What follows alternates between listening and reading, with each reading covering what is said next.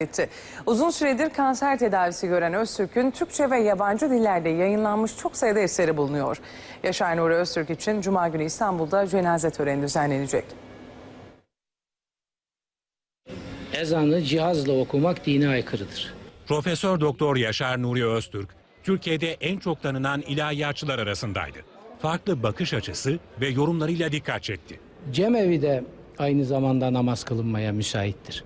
Cesur diyen de oldu, aykırı bulan da.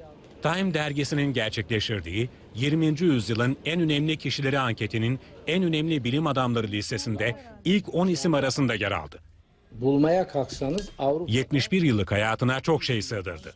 Din, felsefe ve hukuk alanlarında uzmanlaştı. Amerika Birleşik Devletleri'nden Fransa'ya, Japonya'dan Güney Kore'ye kadar pek çok ülkede akademik çalışmalar yaptı. New York'ta İslam düşüncesi ve çağdaş Sufi düşünce dersleri verdi, 40'tan fazla kitap yazdı. Yaşar Nuri Öztürk, Kur'an-ı Kerim'in özüne dönüş hareketinin öncülüğünü yaptı. Kur'an çevirisi Cumhuriyet tarihinin en çok baskı yapan kitapları arasına girdi. İslam düşüncesi, insan ve insan hakları konularında Türkiye'de ve yurt dışında konferanslar verdi. Atatürk ve Kurtuluş Savaşı ile ilgili çalışmaları da oldu.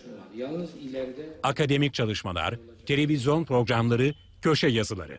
Bunca yoğunluğa siyaseti de dahil etti Yaşar Nuri Öztürk. ve Muhammedi mirasla Mustafa Kemal mirasının bütünleşmesini sağlamak 2002'de Cumhuriyet Halk Partisi'nden milletvekili seçildi. Orayı temizlemek lazım. Siyasi hayatına kendi kurduğu partide devam etti. Yaşar Nuri Öztürk, Trabzon'un Sürmen ilçesinde doğdu. Kur'an-ı Kerim okumayı babasından öğrendi. 9 yaşına geldiğinde hafızdı.